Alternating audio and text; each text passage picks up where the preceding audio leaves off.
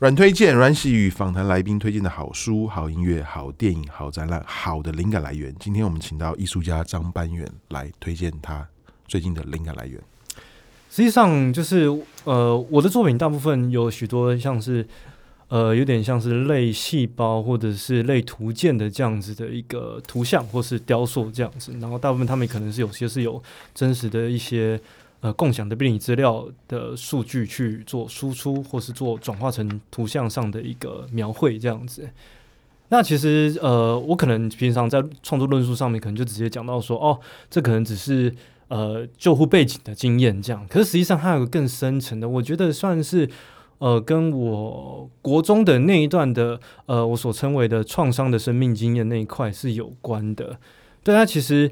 呃，我记得我大学的时候，我老师有跟我讲过一句话，就算是一个私下一个聊天。他说：“哎、张班元，嗯，如果你没有就是你没有当艺术家的话，你搞不好有点有点有种那种连环杀手的变态心理这样子。”对，我就说为什么？他说：“因为你其实享受那样子的快感，你享受一种 一种肢解碎裂的那样子的快感，包含你会去选救护。”替代役的那样子，这消防替代，其实你某层面你是有这样子的基因，对，只不过是你的整个环境它激发了你这个样子的的东西。那可是我觉得我最近这样子去在创作上重新去挖我那样子的背景，然后再回到我的作品上面，比如说我将呃移动风景这一块，将呃人视为是某种物性的一个一个沉积物或者是化身这样子。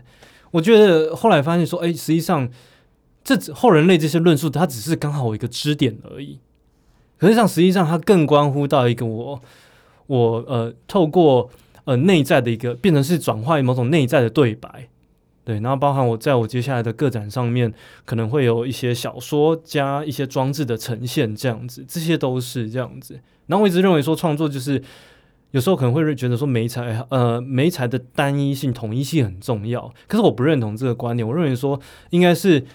你有某种观念产生之后，那个观念对你个人而言是很强烈，你去寻找和社会和大众之间的关联、时代的关联。可是最重要的是，你要去找适合的媒，你认为适合的媒材来呈现。所以，我其实我有点反对所谓的风格说这一块啦。